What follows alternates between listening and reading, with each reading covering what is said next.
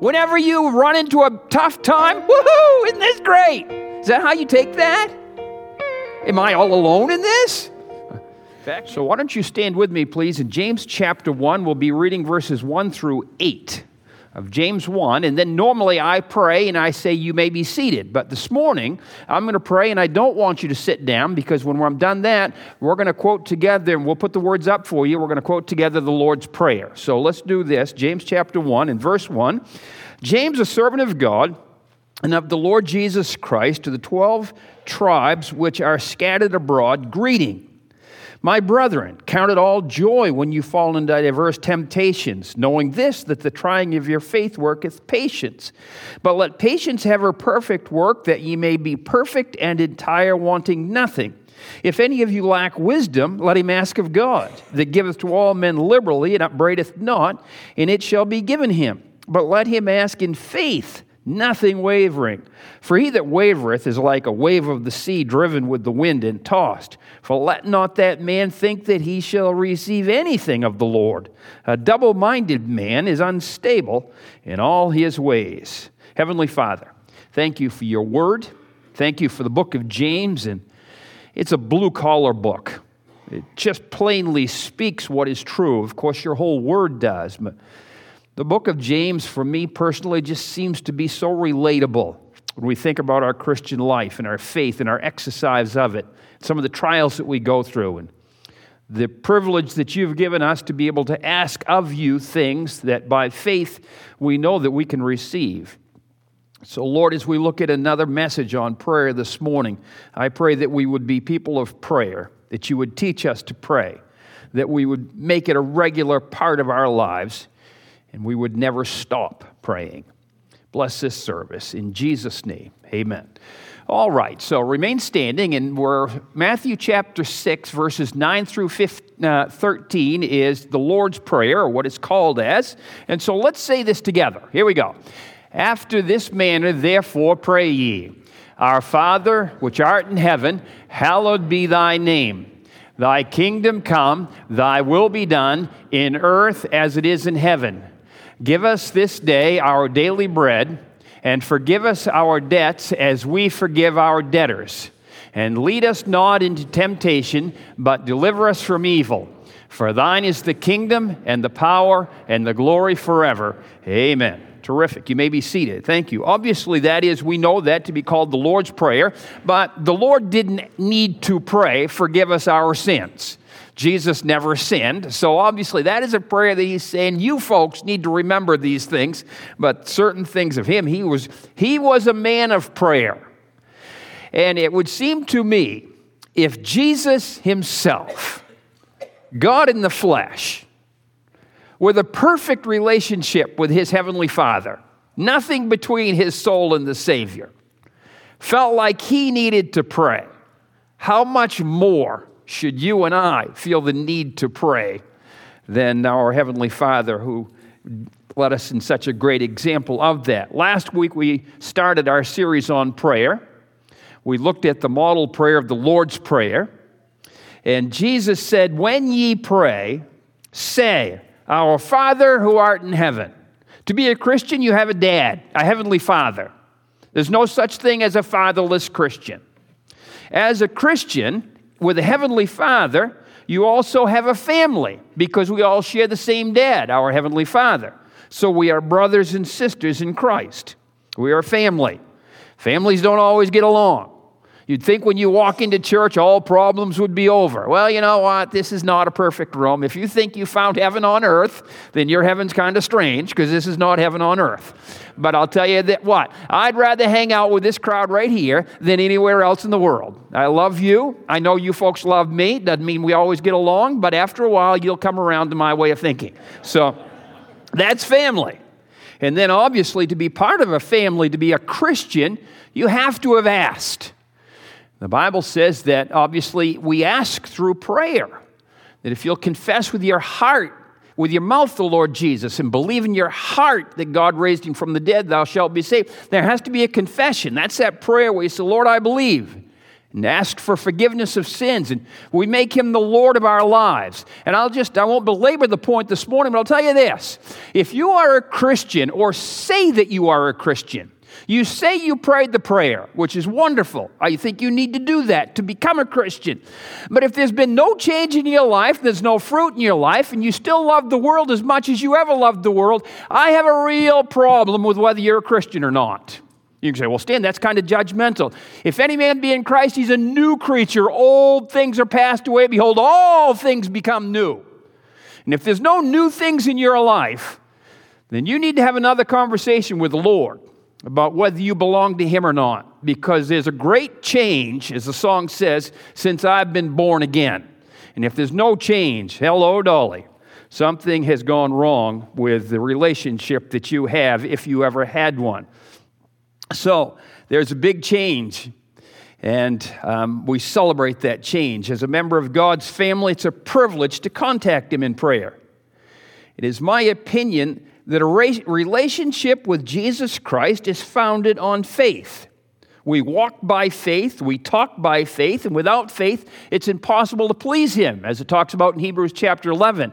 One verse in Hebrews chapter 11 and verse 6 says that with, but without faith, it's impossible to please Him. For he that cometh to God must believe that He is, and that He's a rewarder of them that diligently seek Him.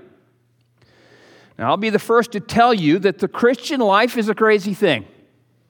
I'm going to say that again. I'll be the first to tell you that the Christian life is a crazy thing. The apostle Paul said himself in 1 Corinthians 1:18, "For the preaching of the cross is to them that perish foolishness, but to unto us which are saved is the power of God." Let's face it. We pray to someone we've never seen. We do things that friends and family don't understand. There was a time in my life when my father didn't even want to speak to me. He was so upset with the decisions that I was making in my Christian faith because I wanted to pursue the ministry and he wanted me to pursue the family business, and he was not happy and he couldn't understand why I would do such a thing. If you follow the Lord, there's going to be times where you will be misunderstood, and the family will say, What in the world are you doing? It'll seem crazy to them. Friends and family don't understand us. We pray to someone that we've never seen. We're on a trip, trip together to a country that we don't get to until we leave this earth. And we do all this with the claim that we have not lost our minds. Now, not to get sidetracked, but who's really lost their minds when they say love is love, but they don't know what love is? They say science is real, only to deny the science when it doesn't fit their narrative. They say a particular life matters, and I won't name the life, and as if one life mattered over others. Well, I want you to know that all life matters. Life is precious. God created it, He gave it to us. A man in an insane asylum wrote of the love of God. And he said this, written on the walls of that insane asylum Could we with ink the ocean fill, and were the skies of parchment made?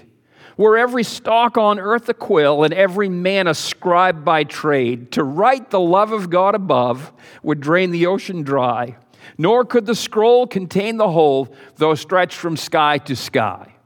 And I just want to say, as someone has said, if that is insanity, oh, blessed insanity. And if the world wants to call me crazy, you go right ahead, because I am insanely happy in my craziness following Jesus Christ. Amen? So here we are this morning. Prayer starts by faith. Faith in God. Say that with me. Faith in God.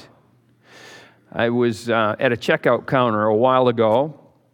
It's been quite a while now, and a cashier was uh, taking my merchandise, and she had faith tattooed on her arm. And obviously, anytime you want to talk about faith, I'm, I like to talk about faith. I believe in faith. So I said, I see you have faith on your arm. Who's your faith in? She said, Well, my faith is in myself. And obviously, I did not respond to that. You know, this, at a checkout counter isn't a real good time to get into a deep biblical dissertation on faith. But I'll tell you what, if your faith is in yourself, you're going to be sorely disappointed. And it's going to happen real soon because I, I, don't know how many times I've let myself down in some of the things that I thought I could do. When the Bible talks about us investing our faith in something, it's not faith in our own ability, It's not faith in positive thinking, although being confident is extremely important. I think we should be confident. I'd rather be around someone with their glasses half full than their glasses half empty. I'd rather be around someone that thinks they can do something than goes around and says, I can't do that, I can't do this, I can't do that. So they sit on the couch all day and, and smell like stale potato chips. It's not that's not my idea of someone I want to be around. I want to be around someone that's fairly confident, but our confidence is not in ourselves in Christ. Our confidence is in Jesus Christ, in God Almighty, that He created us, that He put us here, that we have a reason for living, a purpose in life. And by God's grace, if He'll allow us and if He will help us, we want to accomplish the goal that He has for us. My faith is in God Almighty. Say that with me. My faith is in God Almighty. That's our faith. It's very important that we exercise faith. So, someone would say, Well, you can have faith in God. How do you even know He's there?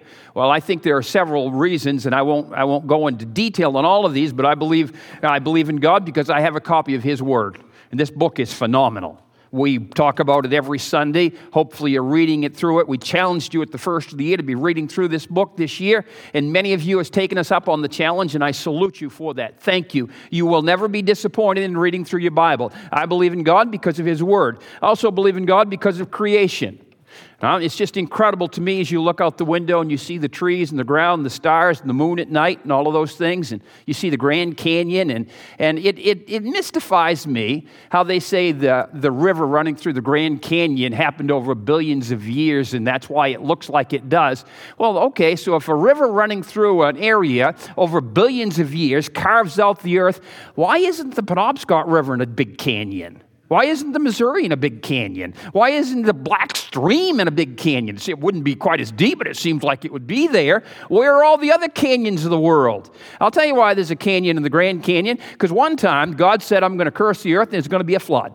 There's going to be a whole lot of water. Then there's going to be a whole lot of mud. And then there's going to be a whole lot of sediment. And all of a sudden, that's going to happen in a very short period of time. And if you apply the biblical model to what you and I see, makes a whole lot more sense than all the billions of years and the monkeys running around saying, That's my great grandfather. That ain't happening. Okay? I believe there's a God because of His Word, because of creation. I believe there's a God because of changed lives.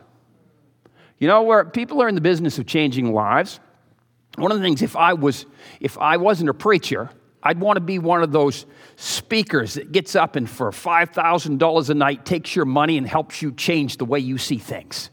I'd be one of those promotional guys that could help you do all kinds of things and think better of yourself, and you'd pay me to do it. And I'd go count my money, and you'd go back and be the same person you was when you got there. No refunds, okay? So, all of that stuff, I'll tell you, no one can change a life like Jesus Christ. You and I have seen it. You've seen it. The incredible stories. One of the things we're doing this year is um, from time to time, people will get up here and give their testimony of changed lives. You think, sitting here in this room this morning, you think that everybody's always had a great life and you're the only one that has a story. Uh, I, I'm the pastor here. I've had the privilege of sitting down with many of you one on one and hearing your story. We all have a story. We've all been changed by Jesus Christ. Some of those stories are incredible. Some of them, like mine, are quite boring. But I'll tell you what, every one of us have been affected. If not for the great change that has taken place since you met Christ, imagine I, I was saved at four years old. I, I thought I was a good kid when I was little. Looking back on it, I was not a good kid, I was a bad kid loved by two wonderful parents. But the fact of the matter is, without Christ in a Christian home, I don't know where I would be today. He has kept me and made me who I am. And I, there is zero chance Stan Griffin would have chosen for himself what God chose for me and has protected me from so many things that I know I would have done to myself. Thank God for his presence in my life. So I know there's a God because of his word, because of creation, because of changed lives, and, and obviously because of the witness of others. And Christians have a great story to tell and to share and it's wonderful what God has done with your lives. So, obviously, we believe in faith. And we know from James chapter 1 and verse 2, my brethren, count it all joy when you fall into diverse temptations or get excited when trouble comes. That's what it says. In the Stan Griffin paraphrase, whenever you run into a tough time, woohoo, isn't this great? Is that how you take that? Am I all alone in this? Fact is, I've never thought that when trouble came. But that, you know what's happening in the book of James? They were followers of Jesus Christ, and persecution came, and they were scattered everywhere. They were running for their lives. That's why this book is written to saints that are scattered abroad. What happened? You would think when you came to Christ, everything is up. Boy, this is going to be so good. It's difficult to be truthful with a new believer because it's wonderful to trust Christ as your Savior. It's wonderful to have your sins forgiven. It's wonderful to know that your past is under the blood. But the truth of the matter is, you've got a whole new kind of battle to be fighting. And it's not going to be easy. And the Christian life is difficult on many levels. Isn't that true? One of you agree with that. I'll give you another chance. Isn't that true? It's true. We'd love to say, oh, all your troubles are over. It wasn't for the early church. They were running for their lives. They were being killed. They were being martyred. And James says, Count it all joy. Good news. Good news. My brethren, count it all joy when you fall into diverse temptations, knowing this, the trying of your faith worketh patience. Why? Well, there are different things that God wants to show you, and He wants to strengthen your faith. And you never learn anything from winning. We don't learn a whole lot on the good days. I've found the lessons that I've learned that I know today learned on the bad days. A weightlifter will walk up to a set of weights and he will look at those weights, and the only way he'll know whether he can handle the weight that's on the bar is if he tries to lift them. You have to have the test. And the only way you know if your faith is real is if it's been tested. And the only way that can happen is that God allows certain tests to come into your life, not for Him to find out how good you are, but for you to find out whether you are what you think you are. And I've found a lot of times I ain't anything like I thought I was. That true? Am I the only one that's ever had a test that I thought, well, that didn't go very well? Count it all joy. God allows adversity in our life to show us what our limits are and to remind us of our need of Him. Why do we pray? This message is on prayer. Why do we pray? Well, I'll tell you why. A lot of times it's because there's trouble in our life. Isn't that true?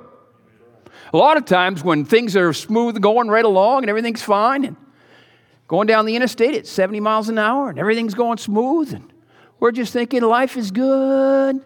And then all of a sudden, a deer runs out or a tire blows out something happens. Oh, my word. You never did that? What do you say then? Help me! That's when we cry out, is when we recognize we're in over our heads or trouble's coming, and Lord, help!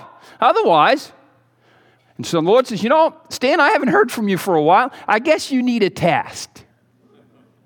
And God brings that in, and He's trying to get our attention, and He shows us the condition that we are in. And uh, the harder the test, the more memorable the moment. Do you hear me? The harder the test, the more memorable the moment. And obviously, He's teaching us to pray. James is writing to Christians that are scattered out because of their faith. You and I have written letters at times to folks that are going through a trial. And one of the things we try to do is I try to relate to what they're going through, let them know we're praying for them. I have never written to someone that is hurting and said, Wow, this is so exciting. What an opportunity. Aren't you glad? Aren't you glad? Can you imagine how well that would be received? That's what James did. Celebrate. Try it next time there's trouble in your life. Thank you, Jesus. Is that the first thing that crosses our minds? But that's what's going on when James says faith is believing in God, faith is asking from God. I don't know how to handle this. James chapter 1 and verse 5 if any of you lack wisdom, If you're not praying for wisdom on a regular basis in your life, you're missing on a gift that God wants to give you. Wisdom and knowledge are two different things. Tom touched on that in the adult Sunday school class. You heard him. Knowledge is what we know, wisdom is the application of what we know. And I'll tell you what, some folks are really lousy at applying. There's a lot of people educated above their intelligence. They got a lot of knowledge, they got zero wisdom. Wisdom only comes from a relationship with God. Don't miss that. God is the source of wisdom. What we see going on in America today is not wisdom, it is the godlessness of knowledge. The application of knowledge to a godless society, and the fact is, the knowledge they are using is not God given. So you take the evolutionary concept, the Marxist theology, the socialistic model, apart from God, that knowledge you try to apply to society, and you and I are seeing the results of that right now. It's destroying the family, the economy, and what used to make America great, and the, the ability for us to stand on our own and be a shining light around the world of what capitalism and freedom can do. And we are torching that right now. That's what's happening. Brother uh, uh, Erwin Lutzer lays out some of those things that are happening. It ought to shock you, it ought to bother you as a Christian. I know some folks will say, well, you know, Pastor, the gospel is what's important. You can't get into politics. Well, I understand what you're saying, but you know, I wonder if the Germans wish they had been a little more involved in politics in the 1930s than they were. Because by the time they got involved in politics, it was too late and they lost it. And they destroyed that country, and they're still paying the price for that today. I was over in Germany a few years ago, and, and those people are wonderful. They're brilliant individuals, and I love that country. But they're still apologizing for their history because they're still hurting from it. And it's a sad, sad thing. And I want you to know the results of a godless society are, are beyond description. It's so important that we ask God for wisdom and we apply godly wisdom. Faith in believing God, faith in asking from God, and think, faith in thinking firmly in my God. Let me show you a couple of verses and we'll be done. Verse number six. But let him ask in faith, nothing wavering. For he that wavereth is like a wave of the sea driven with the wind and tossed. Verse 7 For let not that man think that he shall receive anything from the Lord. What's wavering in the Christian life? Well, I'll tell you. It's this it's when you live for the world all through the week and then you come in on Sunday and say, Oh, how I love Jesus. That's wavering. I used to have a hot tub. I've given this illustration before, it's been many years. I gave the hot tub away because I was too cheap to pay the electric bill on it, but that's a different story. So let's just say while we had the hot tub and Emily comes home and I'm in the hot tub with Juanita. I love to talk about Juanita, okay? So, because Juanita doesn't exist. Bar- we get Juanita from the old uh, Barney Fife things, and he's talking to Juanita on the phone. But anyway, so, so she comes home from doing whatever she's doing, and I'm in the hot tub with Juanita. And I say, Oh, good, honey, I'm glad you're home. Will you make me a sandwich? huh. You think that little prayer to my wife, prayer is asking. Do you think me asking for a sandwich from my wife while I'm in the hot tub with Juanita, you think that'll work? Well, in James, James confronts them and says, You adulterers and your adulteresses. You think that a relationship with the world, it's enmity with God. It's an enemy of God. The world is not our friend. Say that with me. The world is not our friend. I can't emphasize that enough. The world wants to destroy us. It is Satan's model. And yet, through the week, so many Christians are watching worldly movies and dressing worldly clothes and, and doing worldly things, and they think they're being satisfied by that. Stop it, stop it, stop it. Amen. It's ridiculous. Think I'm throwing a tantrum? I am. I am. I think my socks just fell down. really ought to buy new ones, I guess. So I'm in the hot tub with Juanita, asking my wife for something which she's not going to honor while she goes to get her shotgun. And I'm telling you this while you and I are unstable in all our ways and we go to the throne of God and say, Lord, will you do something for me? He's going to say, You've got to be kidding me. You think I'm going to honor your requests? Because He will not. And I'm telling you, when you join the family of God, when you ask Christ to be your Savior and forgive your sins, that is a move of repentance where you recognize the old life was wrong and you're walking forward to a new life in Jesus Christ. And if you keep looking back at the old life and going for the new life and looking back at the old life and going for the new life, that is unstable in all your ways, and God will not honor that. But what God wants to do is this in James chapter 5 and verse number 16 confess your faults one to another and pray one for another that you may be healed. The effectual, fervent prayer of a righteous man availeth much. If you're unstable, confess it, admit it, own it. The thing that annoys the daylights out of me is when we're we're talking to someone that has been not walking the straight and narrow, as we always used to call it in the old days, and they don't want to own what they've done. All they want to talk about is, well, so and so's not doing it. I have a son. He's listening to the service in my office right now, says he doesn't feel well. I don't know if that's true or not, okay? But what he does is this. Whenever we tell him to do something, well, what about Katie? Does your kids ever do that? Huh? What about so and so? Well, sad to say, in the Christian life, a lot of times when God speaks to us about something, you know what we do? Well, what about so and so? They're not doing that. When you stand before God Almighty, you won't have the nerve to say, well, what about so and so when you're standing in front of a holy God? We need to own our sin and say we are sorry and repent from it. And if we're willing to do that, I'm telling you, you'll find that you have a new power with God you've never experienced before. And when you ask something of the Father in faith, in God, denying yourself and living for Him, the effectual, fervent prayer of a righteous man, a righteous woman, a righteous boy, a righteous girl availeth much. Heavenly Father.